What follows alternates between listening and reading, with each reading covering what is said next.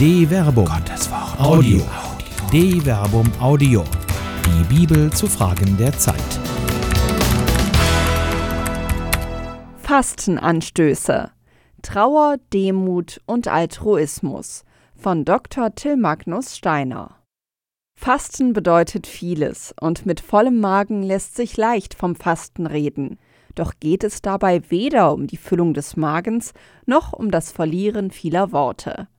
Auch im Alten Testament bedeutet diese rituelle Handlung den völligen oder teilweisen Verzicht auf Speise und Trank.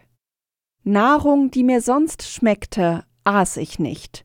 Fleisch und Wein kamen nicht in meinen Mund. Daniel Kapitel 10, Vers 3. So werden, wie der Prophet Daniel, viele an Ostern rückblickend sagen. Doch weder ist dies ein Lifestyle, noch eine spirituelle Übung oder einfach ein fester jährlicher Termin, sondern es handelt sich beim Fasten auch um Trauer, wie man an den einleitenden Worten des Propheten erkennen kann. In jenen Tagen hielt ich, Daniel, 3 Wochen lang Trauer. Nahrung, die mir sonst schmeckte, aß ich nicht. Fleisch und Wein kamen nicht in meinen Mund.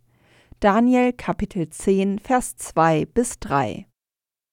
Bedarf es nicht gerade in der Trauer der Stärkung?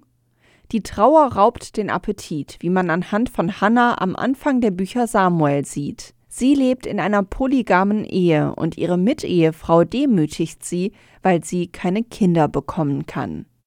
Und Hannah weinte und aß nichts. 1 Samuel Kapitel 1, Vers 7.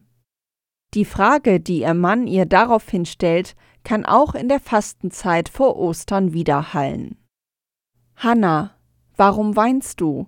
Warum isst du nichts? Warum ist dein Herz betrübt? 1 Samuel Kapitel 1, Vers 8. Die gedemütigte Hannah und der trauernde Daniel fasten.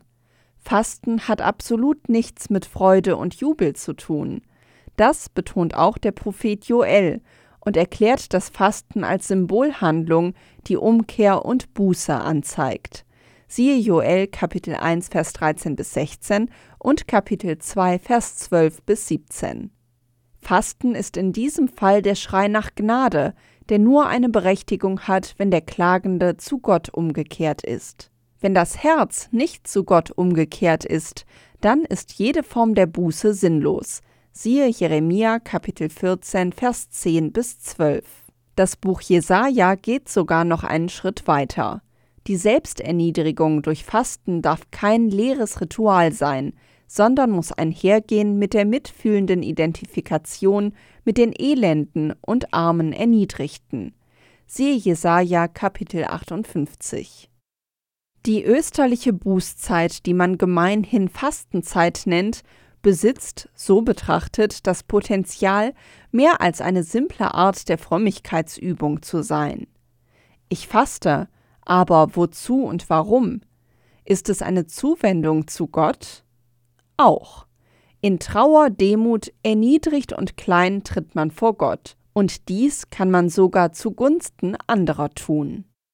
Fastet für mich. Esst und trinkt 3 Tage und Nächte lang nichts.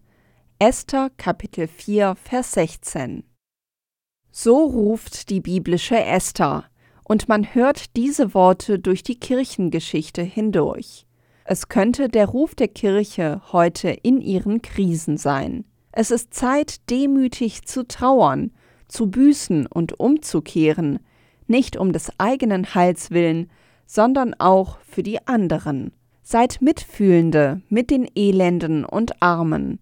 Ruft ein großes Fasten aus, damit der Osterjubel diese Welt ändern wird.